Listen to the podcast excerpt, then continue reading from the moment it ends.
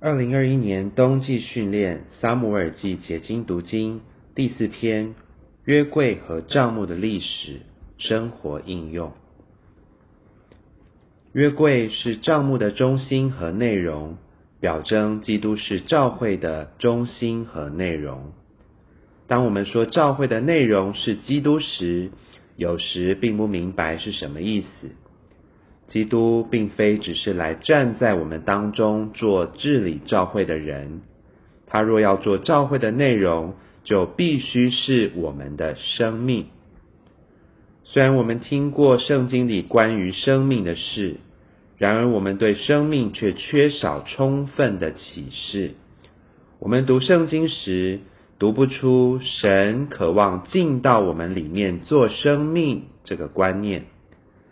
整本圣经贯穿着生命这个主题，但我们就是看不见。我们需要生命的启示。神要我们活基督，不是活谦卑，也不是活骄傲。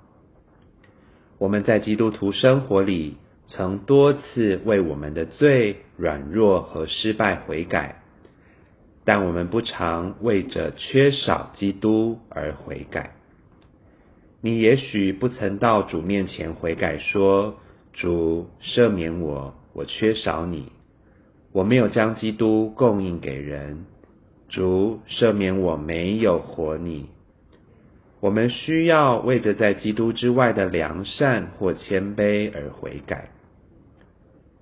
教会生活不是一种好行为的生活。教会是基督的身体，不是爱、谦卑或忍耐的身体。因着我们是他的身体，我们的所事必须是基督。教会里的爱必须是基督，其他的每一种美德也都必须是基督。基督的身体应当只彰显它。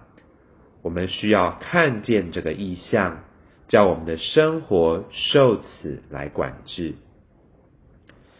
当我们说到生命时，我们必须认识，生命绝不能与那灵分开。那灵是生命的实际，那灵就是生命本身。